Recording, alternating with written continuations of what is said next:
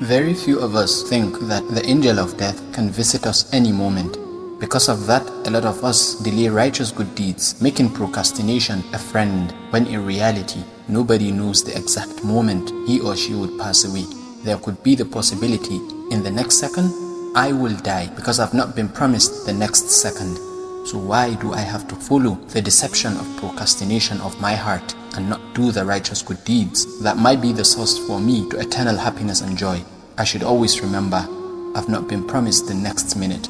May Allah assist us.